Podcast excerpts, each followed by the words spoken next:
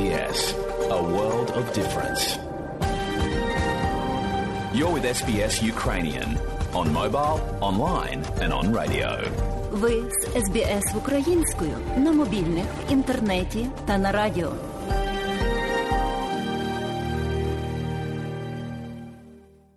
А далі, шановні друзі, у нашій україномовній радіопрограмі Вістки із рідних земель, з якими вас ознайомить сьогодні журналістка Людмила Павленко.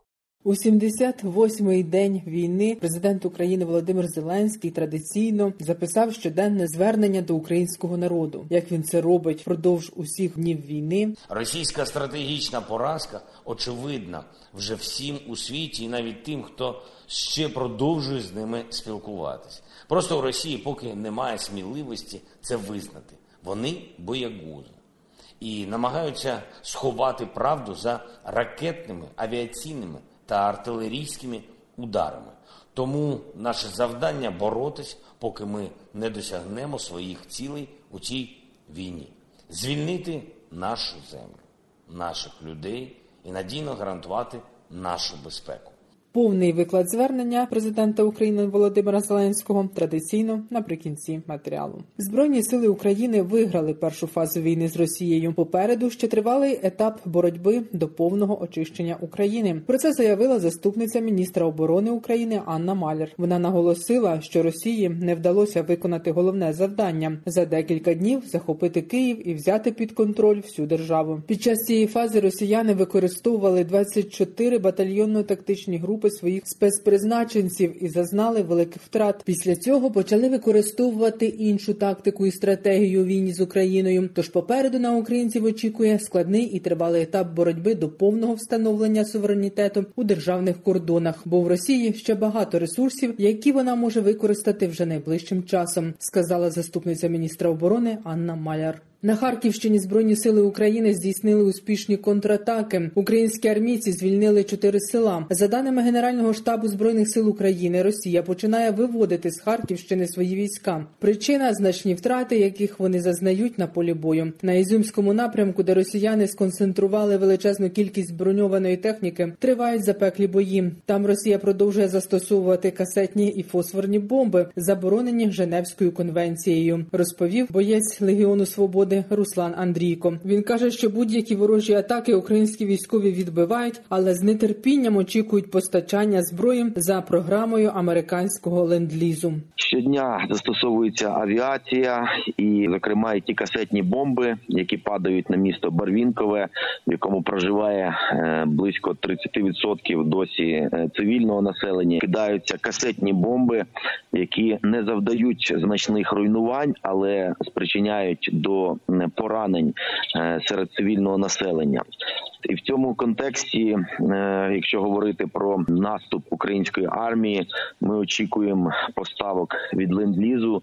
Це надзвичайно е, важливо для наших збройних сил, щоб та техніка, важка, тяжка артилерія, тяжка зброя була на позиціях чим пошвидше для того, щоб вдалося знищити концентрації великі броньованої технікою Російської Федерації, а також е, перейти в збройним силам широкомасштабний наступ на харківському напрямку. 12 травня російські армійці запустили крилату ракету по Запоріжжю. Вона влучила у заповідну частину острова Хортиця, викликавши пожежу. Росія вже вдруге зазіхає на серце козацтва та колиску державності Хортицю. Попереднього разу російські війська обстріляли Хортицю 21 квітня. Цього ж дня Росія вже втретє обстріляла крилатими ракетами Кременчуцький нафтопереробний завод. Росія запустила по заводу 12 ракет. Російська армія не припиняє обстрілів ні вдень, ні вночі вздовж всього фронту на Донеччині. Повідомив голова військової адміністрації області Павло Кириленко. Ситуація складна, але контрольована, каже очільник регіону. Втім, із заблокованого Маріуполя цивільним виїхати практично неможливо. під обстрілами не просто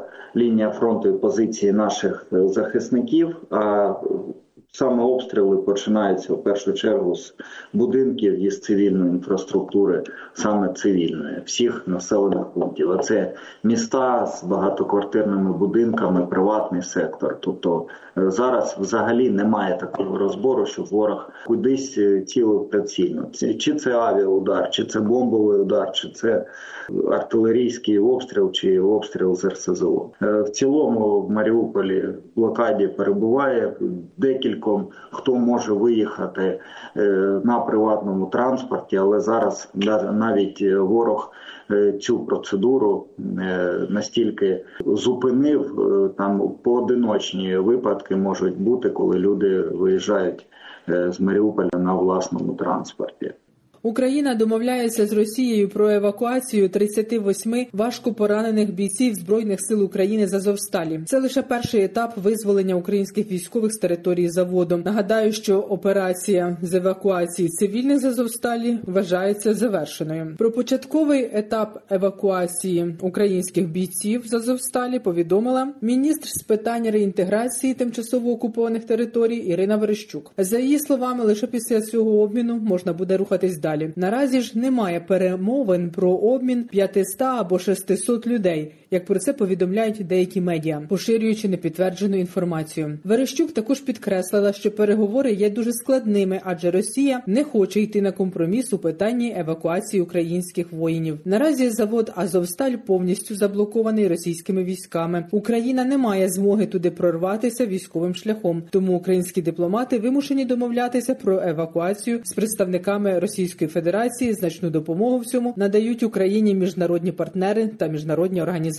зокрема ООН та Червоний Хрест. Процедура extraction евакуація захисників Маріуполя на територію третьої країни є однією з можливостей порятунку військових з Азовсталі. Про це розповів співкомандир полку Азов Максим Жорін. За його словами, паралельно з дипломатичними процесами вивезення цивільних поранених гарнізону розглядаються варіанти військової деблокади, але ця операція дуже складна і потребує додаткового озброєння, але сил і часу у поранених військових вже немає, говорить Максим Жорін. В першу чергу зараз йде мова про порятунок е, поранених, які там знаходяться, і вже в другу чергу про вивід всього гарнізону, який знаходиться на території Азовсталі. Треба не забувати, що там досі залишається ще якась кількість цивільного населення, яких е, досі не вивезли. А також для нас окремо дуже важливо це загиблі, тіла яких знаходяться там, яких теж треба обов'язково звідти вивезти та поховати з почистями. В принципі, нас е, влаштовує якась альтернатива процесу extraction. Ми розуміємо, що це в світі небагато було прикладів такої процедури, але і прикладів такої трагедії, як зараз в Маріуполі, теж світ.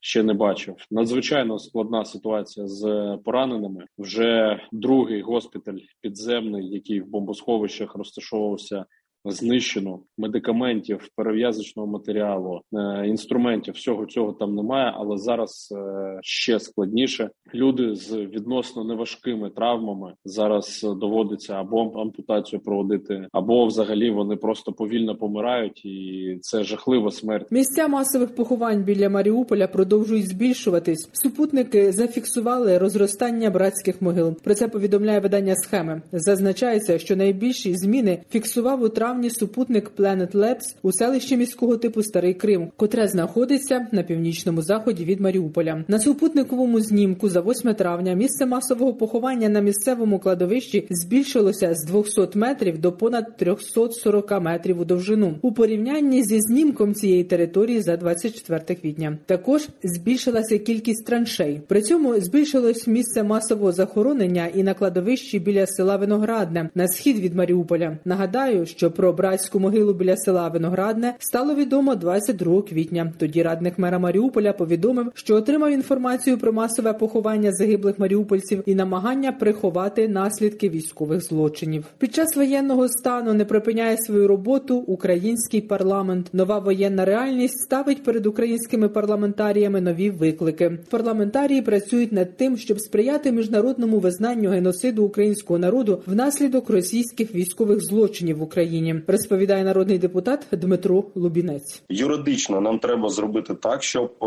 парламенти приймали рішення щодо саме геноциду українського народу. Автоматично аргументів всередині таких країн не залишається щодо виправдовування е, російських злочинів та виправдовування того, що Російська Федерація буде продовжувати знаходитись в ООН і буде продовжуватись в е, Радбезі ООН. Знову ж таки, це довгий процес. Ми це розуміємо. Міжнародні юристи кажуть, що це може розтягнутись на роки, але ми це розуміємо, і все ж таки, якщо ми це будемо робити, на наш погляд, це можна зробити в найближчі декілька місяців. Далі повний виклад звернення президента України Володимира Зеленського. Українці, українки, наші захисники і захисниці. Я не втомлююсь повторювати ці слова, звертаючись до усіх, усіх, хто захищає державу. Сьогодні ці слова звучать особливо у міжнародний день медичної сестри. Професійне свято десятків тисяч українок, а також і українців, медичних братів, які роблять одну з найголовніших справ для перемоги, рятують життя наших воїнів, наших цивільних людей. Мав честь сьогодні вручити державні нагороди і відзнаки представницям цієї професії, тим, хто під ворожими обстрілами та у час окупації не припиняли працювати і рятувати людей. Тетяні Тарасенко, Алі Чернець та Людмилі Гусев із Сумської області, Вірі Целик, Оксані Уманець та Ірині Вернигорі з Чернігова, Оксані Баландіній з Луганської області, Світлані Клименко та Марії Адаменко з Київщини, Наталі Абашник з Харкова. Від усього серця я дякую усім, усім медичним сестричкам, усім медичним працівникам і працівницям, які щодня і щоночі допомагають українцям боротися. І я закликаю сьогодні усіх, хто ще не встиг подякувати їм, зробіть це. І вісім років війни на Донбасі, і два роки пандемії, і третій місяць повномасштабної війни, та й усе своє професійне життя вони присвячують вам, нам, всім, суспільству, тому, щоб Україна жила. Мені було дуже приємно побачити умови роботи наших медиків в центрі дитячої кардіології та кардіохірургії у Києві. Новий корпус центру був побудований в рамках нашої програми Велике будівництво. І це дійсно сучасний корпус. У ньому відчуваєш, що наша медична система, що наша медицина дійсно може бути на одному рівні з найкращими світовими медичними системами. Ми вкладалися в розвиток медицини та всієї соціальної інфраструктури до війни, і ми обов'язково продовжимо робити це після війни. Хай окупанти не сподіваються, що вони нас зупинять за час бойових дій. З 24 лютого російські війська зруйнували 570 закладів охорони здоров'я, повністю знищили 101 лікарню. Що це таке? Це дурість це варварство, це самознищення самої Росії як держави, на яку хоча б хтось у світі міг дивитися як на культурну націю.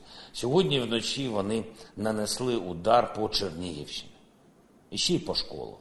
Звичайно, російська держава в такому стані, що будь-яка освіта їй тільки заважає, але чого можна досягнути знищенням шкіл, знищенням українських шкіл. Усі російські командири, які віддають такі накази, просто хворі і невиліковно. Але всі лікарні, які окупанти зруйнували, всі школи, всі університети, які вони розбомбили, всі будинки, мости, підприємства, ми усе відновимо. Окупанти били сьогодні ще й по Полтавщині, по е, Кременчугу, знову по заводу, щоб у людей просто не було бензину.